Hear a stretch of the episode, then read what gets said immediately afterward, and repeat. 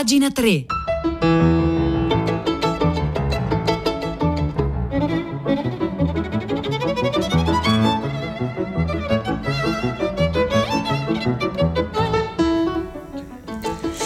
Le 9, 1 minuto e 7 secondi, oggi è venerdì 22 ottobre 2021. Buongiorno a tutti da Silvia Pencivelli, bentornate e bentornati a pagina 3, la cultura nei giornali, nel web e nelle riviste.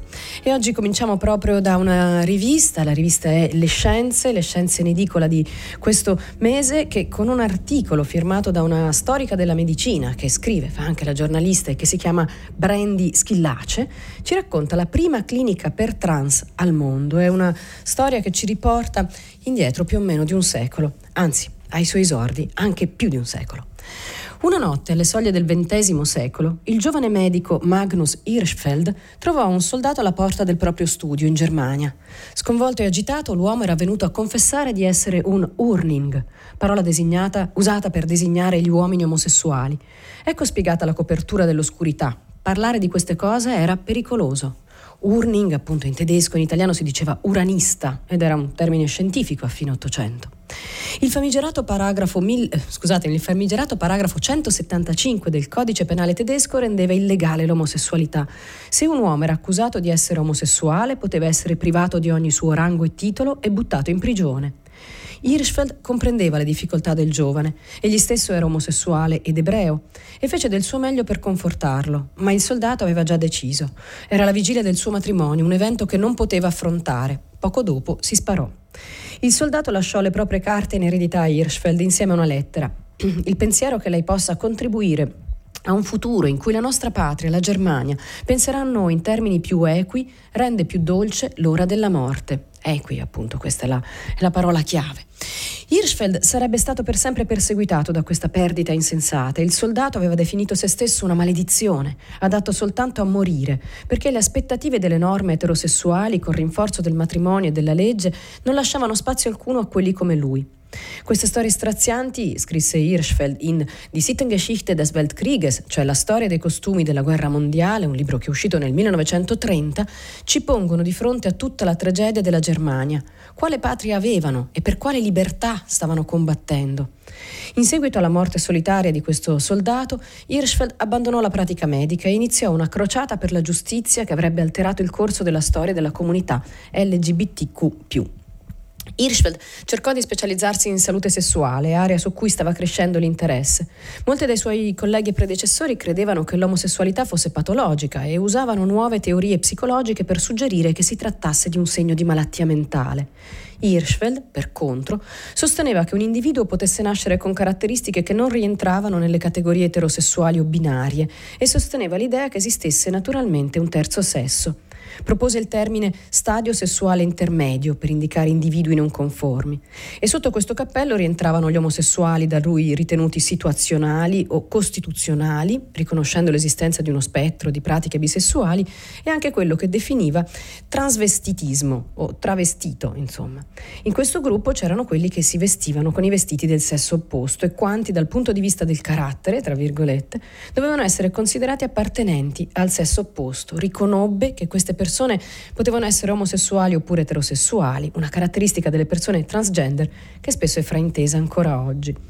Ancora più sorprendente, prosegue Brandy Schillace, appunto questa storica della medicina, è che Hirschfeld includesse anche individui senza un genere fissato, tra cui annoverò anche la scrittrice francese George Sand, in analogia con i concetti contemporanei di identità non binaria e fluidità di genere.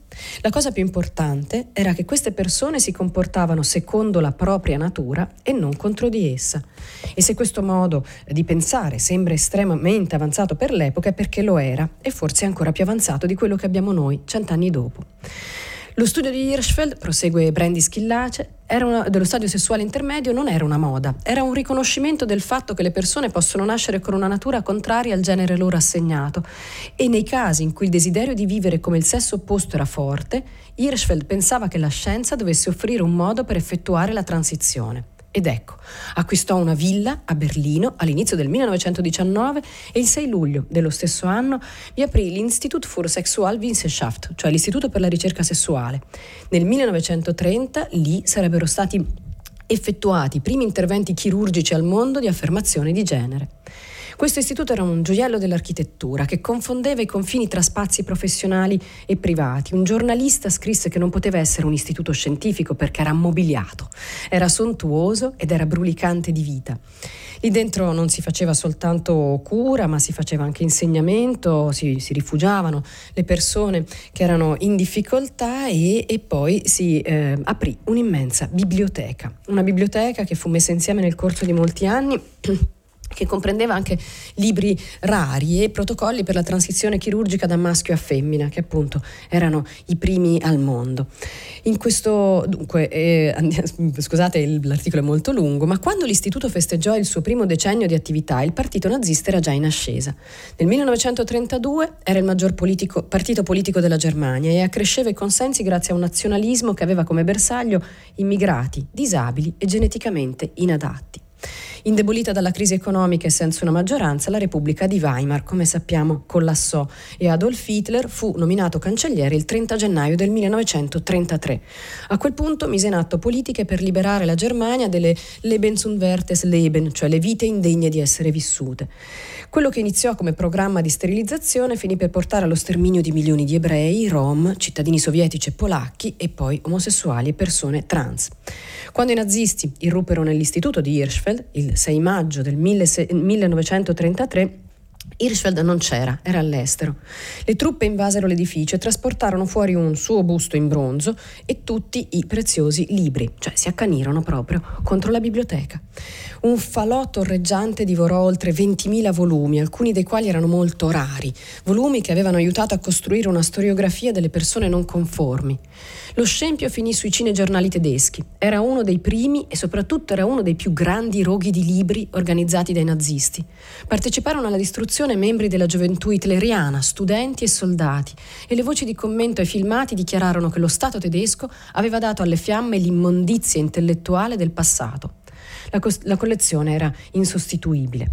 La storia delle persone che ci lavorarono va avanti, prosegue, ma quello che sottolinea Brandy Schillace in questo articolo tradotto dalla rivista Le Scienze in edicola questo mese è che nel tempo le storie sono parzialmente riaffiorate, per esempio eh, ricompaiono nei film, in serie televisive, ma il nome del dottore difficilmente compare. Nonostante queste poche eccezioni, la storia della clinica di Hirschfeld è stata radicalmente cancellata.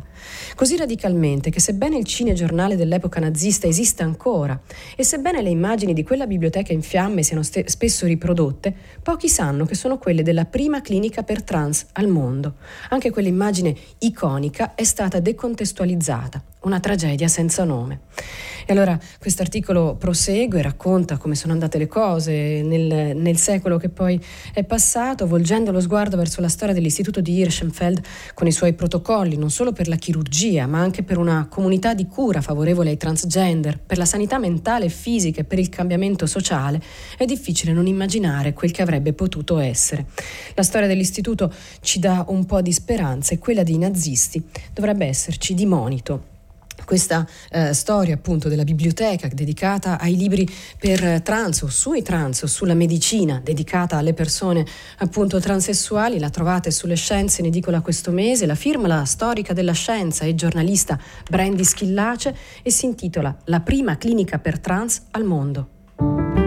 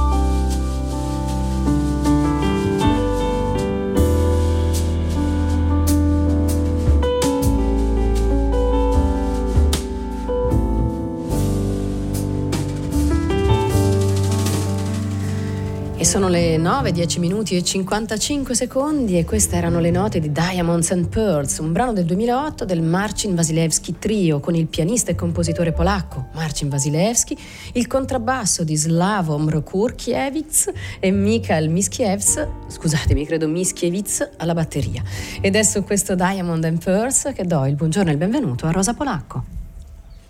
Ciao Silvia, buongiorno. Allora, noi questa mattina tutta la città ne parla, cogliamo lo spunto di Giovanni da Macerata che ci porta a sud. Parliamo di PNRR, dei, dei fondi europei previsti per il sud, ma soprattutto di come gestirli e a monte, ancora più importante, come guardare al sud in maniera diversa, non sempre solo come emergenza, ma al contrario come opportunità. Questo era il cuore della telefonata di Giovanni questa mattina a prima pagina e questo è il cuore della puntata che cercheremo di fare a partire dalle 10. Grazie Rosia, allora noi ti seguiremo, buon lavoro e ricordo il numero di sms per intervenire durante la diretta con tutti i nostri programmi 335 56 34 296. Noi continuiamo a sfogliare la cronaca di quel che succede nel mondo della cultura o di quel che è successo nel mondo della cultura, come è stato per l'articolo precedente. Adesso invece ci dedichiamo all'attualità, lo facciamo grazie a Giulia Pompili che sul foglio ci racconta Cancel Culture alla cinese, la eh, storia di una mostra eh, che dovrebbe aprire a Brescia contro cui la Cina eh, si è opposta. Eh, la Cina chiede a un comune italiano di chiudere una mostra, questo è l'incipit dell'articolo. Il comune italiano risponde no. Ieri Brescia è diventata il simbolo della resistenza alla censura che la Repubblica Popolare Cinese vorrebbe esportare pure fuori dai suoi confini nazionali. E la Cina può permettersi di chiedere certe cose perché nella maggior parte dei casi questo modus operandi funziona. Pechino ordina di modificare oppure cancellare eventi a cui prendono parte persone a lei sgradite, oppure che trattano temi sensibili, ed ecco che gli organizzatori subito si adeguano al sinicamente corretto, magari dopo minacce di tagli ai fondi, argomentazioni di certo più efficaci di quelle ideologiche. Questa volta non ha funzionato, questa volta a Brescia non ha funzionato. Nell'ambito di un ciclo di mostre dedicate all'arte contemporanea e ai diritti umani, nel comune lombardo è stato invitato Badiu Kao, che è il più importante artista cinese della dissidenza dissidenza. La repressione a Hong Kong, quella della minoranza uigura nello Xinjiang, l'autoritarismo di Xi Jinping, Badiou Cao è noto a livello internazionale per saper illustrare tutte le contraddizioni del Partito Comunista Cinese con la sola forza delle immagini. La mostra, dal titolo La Cina non tra parentesi è vicina, con le sue opere, è prevista al Museo Santa Giulia dal 13 novembre al 13 febbraio 2022 e l'artista è arrivato in Italia una settimana fa. C'è stata la presentazione della mostra e ha partecipato anche il sindaco di Brescia, Emilio Del Bono, che è del PD. Contestualmente al comune di Brescia è arrivata una letterina da parte dell'ambasciata della Repubblica Popolare Cinese. Le opere nella mostra sono piene di bugie anticinesi, distorcono i fatti, diffondono false informazioni, fuorviano la comprensione del popolo italiano e feriscono gravemente i sentimenti del popolo cinese, mettendo in pericolo le relazioni amichevoli tra Italia e Cina. L'ambasciata esprime eh, forte insoddisfazione e chiede di eh, cancellare le attività sopracitate.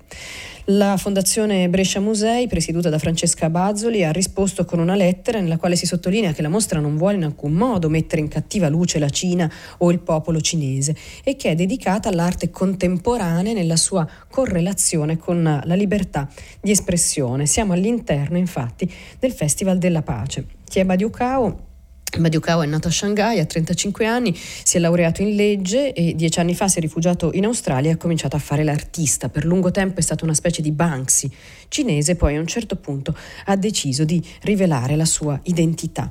Questa storia la trovate raccontata da Giulia Pompili sul foglio, ha un titolo in prima pagina che è Cancel Culture alla cinese e un titolo nelle pagine interne che è La Cina chiede di censurare una mostra a Brescia, risposta no.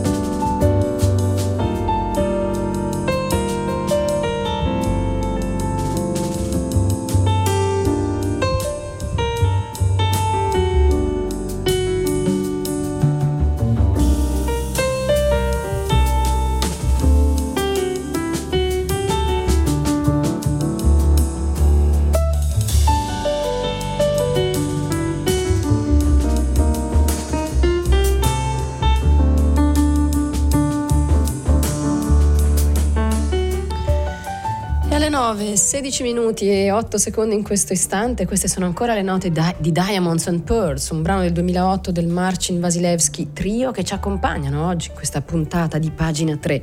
Noi vi segnaliamo un altro articolo dalle pagine culturali dei giornali di oggi, questo è il venerdì di Repubblica, l'inviata Brunella Giovara ci racconta 70 anni di storia del Polesine, 70 anni dopo la prima grande alluvione, questa terra nata povera oggi è diventata ricca.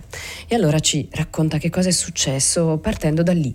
Rovigo, sull'Argine nessuno. Chilometri di argine da Porto Viro ad Adria. Una sera di ottobre, se si apre il finestrino, entra l'odore della laguna. Ma la gente dov'è? Nel buio, poche luci lontane, eppure ci sono dei paesi là sotto, per strada Eppure ci sono dei paesi là sotto, per strada solo nutrie grasse, più nutrie che persone in Polesine, sicuro. Il buio è lo stesso di 70 anni fa, quando nel delta arrivò la grande acqua, piove 11 giorni e il vento era scirocco. Nella memoria polesine significa ancora alluvione, la prima nel 1951, poi nel 57, nel 60, nel 66. Era la malora. Non si faceva in tempo a rimettersi in piedi che arrivava un'altra piena e si ripartiva da capo. Emigrarono in 80.000, uno su tre. Qualcuno tornò e questo spiega i paesi vuoti, le case abbandonate nella pianura enorme che di notte mette paura. Piatta, buia, è stata una terra di carestia, la Cenerentola del Veneto. Poi è arrivato il riscatto, il salto di qualità e negli anni 2000 il PIL era già arrivato a livello di quello regionale. Dice Francesco Iori, studioso curatore di una mostra che si inaugura a Rovigo domani e che racconta questa storia. 50 anni ci hanno messo, prosegue Brunella Giovara qui sul venerdì di Repubblica. Quest'area mista di acqua dolce e salata, campi e ponti, canali che si intrecciano, idrovore, è stata il meridione del Veneto, i parenti poveri costretti ad andarsene, migranti climatici li si direbbe oggi. La loro terra non c'era più, migliaia di animali annegati nelle stalle, i contadini piangevano perché non potevano salvarli. E una foto mostra le vacche con il muso a pelo dell'acqua e gli occhi impazziti dalla paura. Nel racconto di una contadina che abbandonò la casa di Donada il 17 novembre del 1951 c'è quella stessa disperazione grande. Nessuno sparecchiò. Tutti corsero verso il punto di raccolta. A gennaio lei tornò, la barca accostò la finestra del primo piano. Lei entrò in camera da letto, che era in ordine come l'aveva lasciata, e si affacciò sul vano scala e vide l'acqua nera ferma che copriva il piano di sotto. E così per chilometri l'acqua sommerse tutto. Ci furono relativamente pochi morti, data la vastità della distruzione, 101 vittime, ma di queste 84 erano bambini, donne e anziani che morirono insieme sul camion della morte, come scrissero i giornali. Cioè loro scappavano da un'acqua cattiva, ma l'autista non era del posto sbagliò direzione e affogarono tutti. Li hanno seppelliti a Frassinelle e sono ancora lì. E poi c'è la storia della, dell'agricoltura, le barbabietole che andavano a male. Oggi invece, appunto, eh, quelli, quelli, che erano bambini allora e che vedevano i padri dannarsi per le barbabietole malate in marce, sono diventati dirigenti della Coldiretti, hanno, eh, ehm, hanno visto da vicino il boom del Veneto negli anni 60, hanno visto costruire la Transpolesana e, e così via, hanno visto la riforma agraria, i nuovi poderi, le nuove vacche e appunto questa tenacia della popolazione l'onda di ricrescita. Quando l'acqua si ritirò e ci vollero mesi di bonifica, la terra fu da subito fertile, ricca di minerali e sostanza organica. Lì si è impiantata una delle chiavi del successo del Polesine moderno, l'agricoltura, quella stessa barbabietola per gli zuccherifici che si stavano costruendo, ma anche le colture di qualità come l'aglio, il melone, il miele, la zucca. Oggi ci sono stabilimenti dove si fa la quarta gamma, cioè si imbusta, si mette sotto vuoto l'ortofrutta e si spedisce alle catene dei supermercati all'estero. Tutto fresco da questi campi asciugati dall'acqua. Ed è stata anche un'impresa epica e biblica. Si racconta di una mamma che mise il figlio neonato in un cesto e lo affidò alla corrente perché almeno lui si salvasse dalla piena. E probabilmente questa è una leggenda leggenda. E oggi poi c'è, c'è, l'università, ci sono le vongole, ci sono le ostriche e ci sono le giostre appunto, un altro distretto importante è quello della, della giostra, nati in povertà, via dalla povertà ma lasciando le radici tra la terra e l'acqua dove adesso c'è il grande parco di dune e boschi, ora MAB, UNESCO, tanti, tanti turisti, un nuovo turismo ecologico, slow, con biciclette, spazi, archeologia e cultura. E poi il Po. Per noi il fiume è sempre stato la casa, persino quando era cattivo. Questo reportage di Brunella Giovara lo trovate sul venerdì di Repubblica in edicola oggi.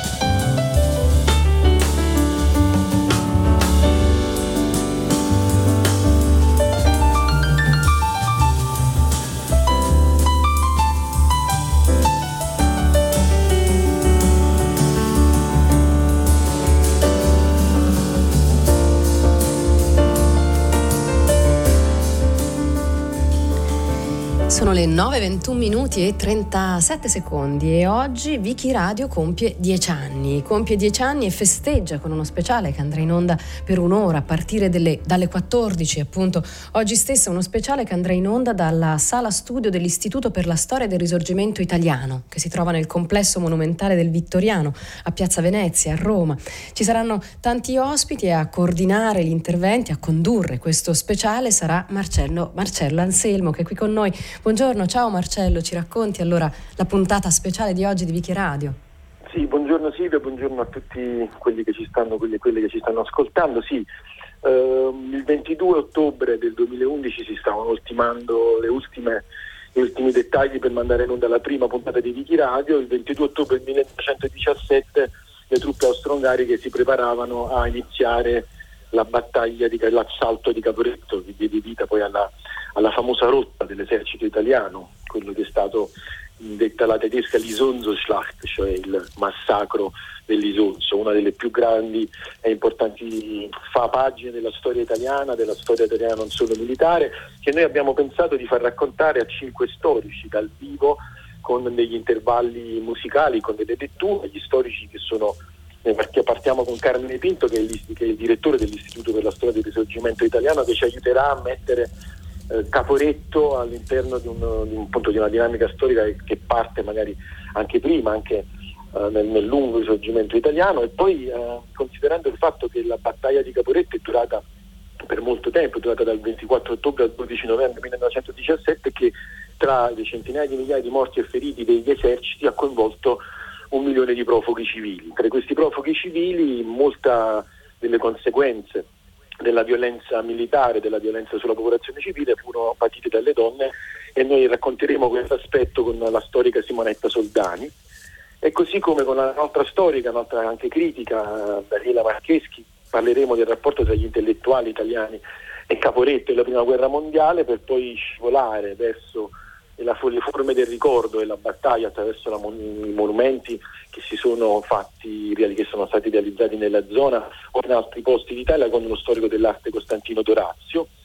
E concluderemo questa puntata speciale, appunto di in diretta dal, dal Vittoriano, con Valeria Della Valle, una linguista che ci aiuterà a capire come eh, la parola Caporetto, la battaglia, la rotta siano diventate eh, delle mh, parole fondamentali per la nostra lingua. Quindi alle 14 oggi Piki Radio speciale 10 anni. Grazie Marcello, allora ti seguiremo con molto interesse, ricordo lo speciale 10 anni di Wiki Radio dalle 14 alle 15, questa invece è pagina 3 e il nostro indirizzo di posta elettronica è pagina 3 chiocciolarai.it.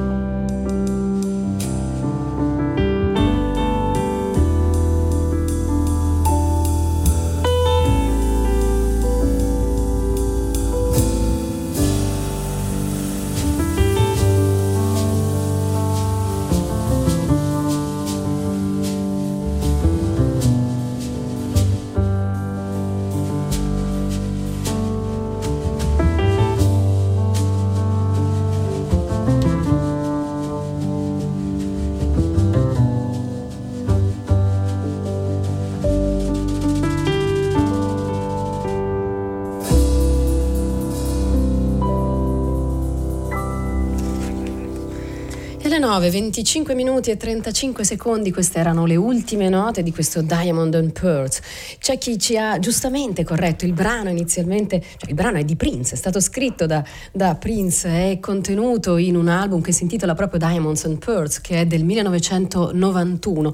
Qui l'esecuzione era del Marcin Walisewski Trio che ci ha accompagnato in questa puntata di pagina 3. C'è un'altra rettifica che devo fare, c'è una serie televisiva statunitense che parla ampiamente di Hirschfeld, come dice Riccardo, sempre via sms. Eh, io effettivamente avevo saltato la, il, il, capoverso in cui l'autrice dell'articolo che vi ho letto, che vi ricorda Brandy Schillace, dalle scienze in edicola questo mese, insomma lei lo aveva ampiamente descritto. Ma c'è un ultimo articolo che vi vogliamo segnalare in chiusura di puntata, parla anche questo un po' di arte e potere o in generale del potere e del rapporto che ha con noi e questa è un'intervista che che Giorgio Strehler fece a se stesso. Il titolo che eh, dà a, questo, a un brano di questa intervista il sito Pangea News, che ne riporta un ampio stralcio, è Siamo sempre stati contro i poteri, contro l'inumano. E allora questa intervista fu pubblicata nel 1984 sulla rivista Teatro Europe, è un'intervista a me stesso, un documento straordinario che adesso viene riproposto dall'editore De Piante. Mm, un estratto che comincia così. E Brecht? Certo, l'esperienza del piccolo, risponde eh, appunto risponde Streller a se stesso, il mio rapporto personale e affettivo con Brecht, il mio lavoro con Brecht, sono una delle componenti fondamentali di questa storia. Però per un teatro e un regista considerati brechtiani non sono molti Brecht che io abbia messo in scena. Si è iniziato nel 1956 con l'opera da tre soldi era un avvenimento straordinario nel contesto culturale italiano dell'epoca perché in quegli anni tutta l'opera di Brecht era sconosciuta. Noi abbiamo dietro alle spalle l'oscura storia del fascismo, intolleranza, miseria intellettuale, quindi ignoranza. È stato in quel momento che i rapporti fra Brecht e il piccolo si sono rinforzati. Del resto già da qualche anno nei miei spettacoli io applicavo il modo di lavorare del Berliner Ensemble e di, Brecht a Berlino Est e avevo con lui degli incontri fecondi e commoventi durante i quali avevo l'impressione di scoprire un altro modo di guardare il mondo. Il successo dell'opera da tre soldi in Italia, malgrado la sua carica violenta e rivoluzionaria, fu enorme. Io avevo messo in scena non uno spettacolo piacevole, culinario, come diceva Brecht, ma uno spettacolo demistificatorio, crudo e corrosivo. E la società italiana ben pensante ne fu scioccata e si ribellò con insulti, critiche e pretestuose polemiche. Brecht gettava scompiglio nell'ortodossia degli intellettuali di sinistra. Li ho visti allora in preda alla disperazione e veniva odiato, prosegue questa intervista intervista, da tutte le, le parti della cultura tradizionale dell'epoca. Conclusione, le nostre scelte, i nostri spettacoli, tutto quello che abbiamo fatto ha sempre spinto lo spettatore al massimo delle sue possibilità di comprensione e di amore, senza oltrepassare certi limiti. Se le cose sono dette con sincerità, chiarezza e bellezza, la gente le capisce sempre. Questo è uno stralcio dell'intervista di Brecht a se stesso, lo trovate sul sito Pangea News, lo trovate anche linkato alla nostra pagina web www.pagina3.rai.it. La puntata di oggi di Pagina 3 finisce qui, vi saluto insieme al tecnico Marco Azzori, Marzia Coronati in redazione, Cristiana Castellotti e Maria Chiara Baeranec alla cura del programma e Piero Pugliese in regia. Da lunedì il microfono di Pagina 3 torna nelle mani di Vittorio Giacopini, a cui mando da qui il mio saluto e un saluto anche a tutti voi, da Silvia Bencivelli, allora l'augurio di un buon venerdì, un buon fine settimana e a risentirci presto.